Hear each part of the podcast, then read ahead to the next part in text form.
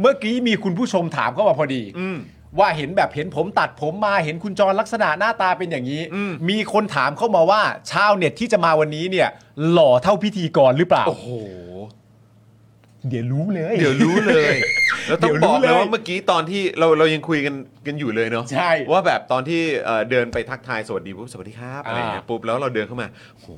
เขามีออร่า เขามีออร่า เขามีออร่าะ เขาเป็นคนมีออร่านะครับ ณ ผ ผู้ช ม คุณผู้ชมครับ ปรบมือดัง ๆ เลยนะครับ ผมต้อนรับชาวเน็ตของเรานะครับ นาวาอากาศตรี สิทาธิวารีครับผม สวัสดีครับ สวัสดีครับ สวัสดีครับ สวัสดีครับ สวัสดีคุณจอห์น ครับ ณปา ผม สวัสดี สวัส คุณ ดี สิทา ครับ ครับ โอ้โห สวัสดีครับ นี่นี่เราต้องบอกว่าสวัสดีแดดดี้ป่ะฮะ เอ่อขอต้อนรับแดดญี่ปุ่นครับ โอ้โหนะครับ ยอด แต่คืออันนี้คือต้องบอกคุณผู้ชมเลยจริงๆ แล้วก็บอกคุณเอ่อทางทางคุณสิทธาด้วย เพราะว่าคือจริง ๆ แล้วเนี่ยโอ้โหเมื่อกี้เอ่อตอนทักทายคุณสิทธาตรงทางเข้าตรงเมื่อสักครู่นี้เนี่ยเราก็เดินเข้ามาแล้วเราก็เมาส์กันซึ่งปกติเราไม่ค่อยเมาส์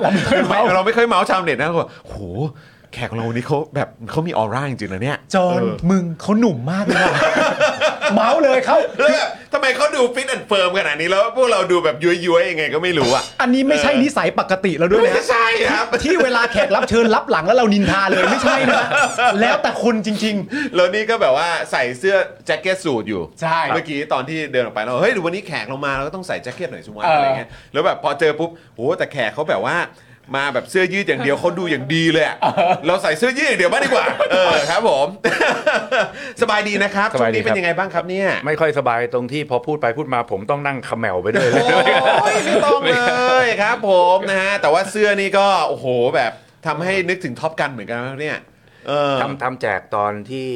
เลือกตั้งผู้ว่าเสร็จ ครับผม ใหม่ๆแล้วก็จัด ครับ ไปดูหนังท็อปกัน อ่าครับผม อ๋อโอเค ภาคภาคสองใช่ไหมท็อปกั ใช่ น ใช่ แมฟริก อ่า ใช่ไหมครับผม ใช่ครับ นะฮะซึ่งวันนี้ต้องเออขอแจ้งชาวเน็ตของเราก่อนนิดนึงว่าเดี๋ยวจะมีการพูดคุยนะฮะเกี่ยวกับประเด็นของเครื่องบินรบด้วยนะครับ ใช่ครับ นะฮะก็เลยคิดว่าน่าจะเหมาะพอดีเลยกับ ใช่ การพูดคุยนะครับกับคุณสีทานั่นเอง ได้ครับ ๆ ครับผมอุ้ยนี่มีคนคุณผู้ชมนี่ส่งมาแต่กรี๊ดนะฮะ แดดดี้กันใหญ่เลย Daddy กันใหญ่ Daddy กันใหญ่เลย กรี๊ดกันใหญ่เลย บางคนเรียกว่าป้าป้านะฮะ บางคนป้าป้าเลยเหรอครับ ตาม เนี่ย ตามวัยครับตามวัย โอ้ยตายแล้วเออ ก่อนที่ รับ คุณสีทาจะเอ่อลงสมัครเป็นในฐานะแบบผู้ว่ากทมเนี่ย อืม ฉายาตัวแดดดี้แดดดี้เนี่ยมีมาก่อนหน้านี้หรือยัง หรือเพิ่งจะมามีช่วงนั้นแหละ ไม่มีครับ แล้วก็มามีตอนที่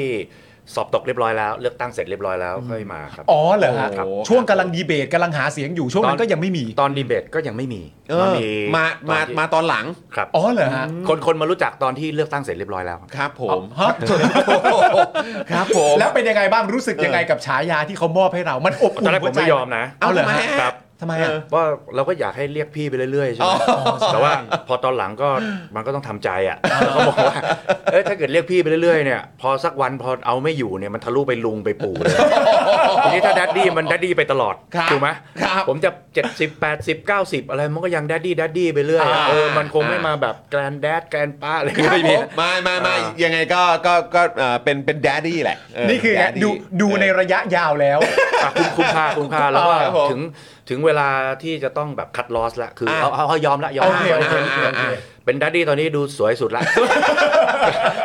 ถ้าปล่อยไปอีกหน่อยนี่ถึงขั้นเป็นเป็นคุณลุงคุณตาเนี่ยก็ ครับ เออมันจะกระเทือนเข้าไปอีกหน่อย โอ้โห ยอมยอมรับสภาพแต่ตอนนี้เลยแล้ว ครับผม บวกไป 10 20 ปีข้างหน้า อยู่กัน ได้ ย เล าวๆ อยู่กันย ยาวๆ าวๆเออนะค อ๋ รับ อ จะจะสนใจเป็นดัดดี้จอนตั้งแต่บัดนี้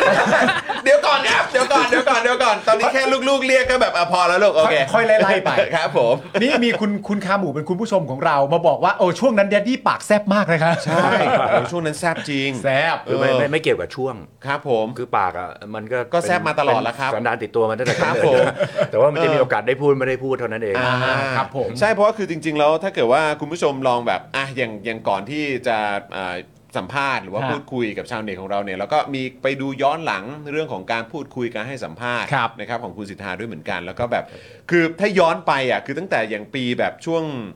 คือหลาหลายปีมาแล้วก็คือจะมีการแบบว่าโอ้โหแบบเดือด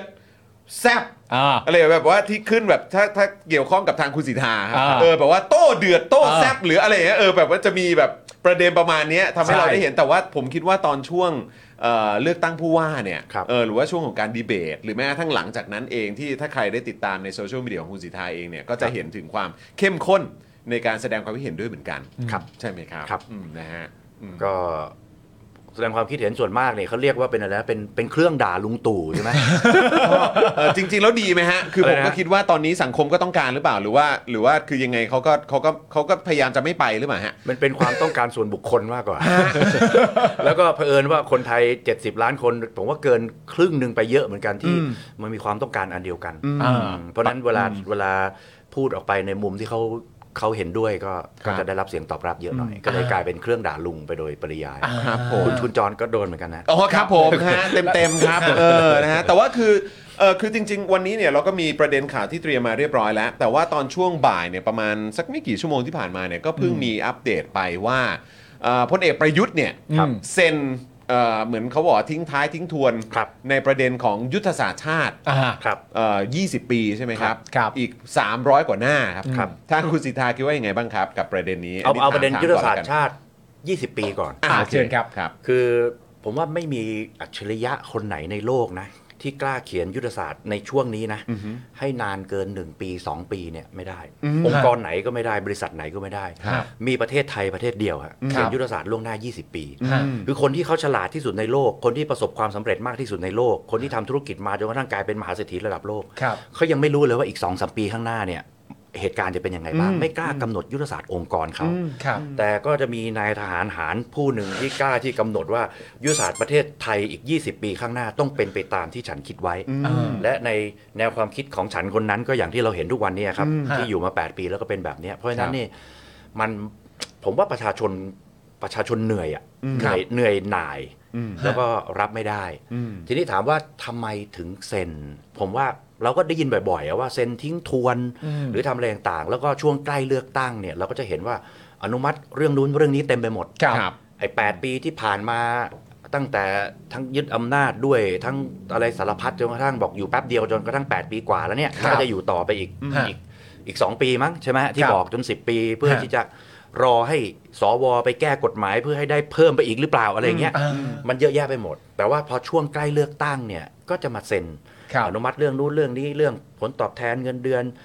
เอ่อกลุ่มนู้นกลุ่มนี้อะไรเงี้ย ครับ จะค่อนข้างที่จะเยอะมาก ซึ่งถามว่า เราเนี่ยขัดแย้งหรือเปล่าในการที่จะไปอนุมัติตรงนั้นเนี่ยไม่ได้ขัดแย้งนะค ครั รับ ยินดีด้วย ฮะ แต่ก็งงว่าแล้วทำไมไม่อนุมัติตั้งแต่ตั้งแต่ไหนแต่ไรละเขาเรียกร้องกันมาตั้งนาน แต่พอใกล้เลือกตั้งเนี่ยเหมือนกับแบบรอให้แบบอยากเต็มที่รอให้อันเต็มที่แล้วก็มาให้ปุ้งปุ้งปุ้งจะได้จำได้ว่าภายในสองสามเดือนนี้ว่าฉันให้เธอนะเพื่อจะได้จะได้เอากลับมาเป็นคะแนนเสียงอะไรเงี้ยซึ่งตรงเนี้ยมันผมว่านักการเมืองไทยควรจะเลิกนะ ครับ ครับ ควรจะทำอะไรที่มันประชาชนต้องการจัด priority จัดลำดับความสำคัญว่าต้องทำเรื่องไหนแล้วก็ทำก่อนไม่ใช่ว่า เรื่องนี้ฉันกักให้อยากเต็มที่แล้วก็มาให้ก่อนเลือกตั้ง เรื่องนี้ฉันอั้นไว้ก่อนเรื่องนี้ฉันทำแล้ว อาจจะมีเงินใต้โต๊ะมีนู่นมีนี่อันนี้รีบอนุมัติก่อนมันจะเป็นลักษณะนี้มาตลอด ครับ เพราะฉะนั้นตรงเนี้ยผมว่า ต้องหยุด ไม่ ต้องพอ ต้องหยุดต้องพออครับ แล้วแล้วเอ่อมีความคิดเห็นยังไงบ้างกับอย่างช่วงที่ผ่านมา ผมจะมีความรู้สึกว่าเขาจะไม่จะรับไม่ได้กับการถูกวิพากษ์วิจารณ์ว่าเนี่ยดูสิมีเรื่องของประชานิยม ครับ เออเพราะเหมือนเขาจะมีความรู้สึกว่าเหมือนแบบเฮ้ยอย่ามาเทียบผมกับรัฐบาลก่อนหน้านี้นะผม อ่า ไม่มีหรอกประชานิยมอ่ะ อ่า แต่ว่าอะไรต่างๆที่เราเห็นเนี่ยเราก็รู้สึกว่าเอาแล้วแบบนี้มันมันมันต่างกันตรงไหนหรือว่าเออแบบทำไมดูทำไมดูคุณแบบไม่ยอมรับกันไปตรงๆ เลยล่ะว่ามันก็มีลักษณะ คือ มันเหมือนกันบ้างนะ ไม่ไม่ต้องไปเปรียบเทียบกับหลายนโยบายเลย ครับ เอานโยบายเดียวเนี่ยจะเอายังไงเอาให้แน่ ฮะ อย่างเช่น 30 บาทรักษาทุกโรค ครับ สามสิบาทรักษาทุกโรคตอนแรกบอก เอ้ยเอางบประมาณจากไหนเนี่ยไปทำไปในประเทศชาติแบบต้องถอยหลังเหมือนกับแบบประเทศชาติต้องชิบหายจากโครงการนี้อะไรประมาณอย่างเงี้ยพูดไปเสร็จพอถึงเวลาไปต่างประเทศไปพูดตามที่สคริปต์ที่เขียนก็ อ่าใน พูดอะไร เวทีสากลนะ ก็พูดสคริปต์เออ เออ ก็บอกว่า โอ้ยประเทศไทยมีความภูมิใจ มากเราทำโครงการนี้เป็นอันดับโลกเป็นแบบบอกให้ยมึงเอายังไงให้แน่เอาสักอย่างหนึ่ง พราวลี่ แล้วกลั พ บ รี มา เซนต์ขึ้นมาซะงั้นเออ ใช่ แล้วก็กลับมาก็มาด่า แล้วพอใกล้เลือกตั้งอ่ะมาต่อยอดอีก อ่า ทำนู่นทำนี่เออเอาเอาโครงการอย่างเดียวเนี่ย อ่า แก็กลับไปกลับมาอยู่ตลอดเวลาอยู่แล้ว ฮะ อืมอืมก็ คิดคิดว่ามันเป็นเพราะอะไร คิดว่ามันมันเป็นสคริปต์ที่จำเป็นจะต้องพูด หรือมันเป็นวิธีการที่กลันกรองออกมาอย่างดีแล้วว่าถ้าทำอย่างเงี้ย มันเป็นที่มาของคะแนนเสียงนะ หรือว่าอะไรยังไง เป็นสคริปต์ใช่ ฮะ เป็นวิธีการใช่ กลันกรองมาอย่างดีหรือเปล่า ผมว่าเข้าหูก็ออกปากเลยอะ คือคือไม่มีคือปกติเนี่ยมันต้องเข้าหู ไม่มีตัวกรอ นะ งนะฮะ แล้วมันก็จะไปหมุนหมุนหมุนหมุนหมุนหมุนหมุนก่อนแล้วก็อ่าพูดออกมา อ่า อันนี้ปุ๊บปุ๊บปุ๊บอ่า ตามนั้นเลย เออตามนั้นเลย เออ เป็นการบริหารเขาบอกนี่เข้ามาเป็นนายกใหม่ ๆ บอกอะไรนะบริหารประเทศง่ายจะตายไป อ่ะใช่ใช่ใช่เออ ขอเวลาอีกไม่นานเนี่ย ใช่แล้วนักการเมืองก็เลวด้วยใช่ไหมนักการเมืองก็เลวด้วยทหารซีดีอะไรอย่างเงี้ย อ่า การเมืองก็เออผมผมแต่แรกผมตกใจนะ ใช่ใช่ใช่ใช่คนดีไงเขาเอาคนดีมา อ่า ปกครองบ้านเมือง ครับผมนะฮะ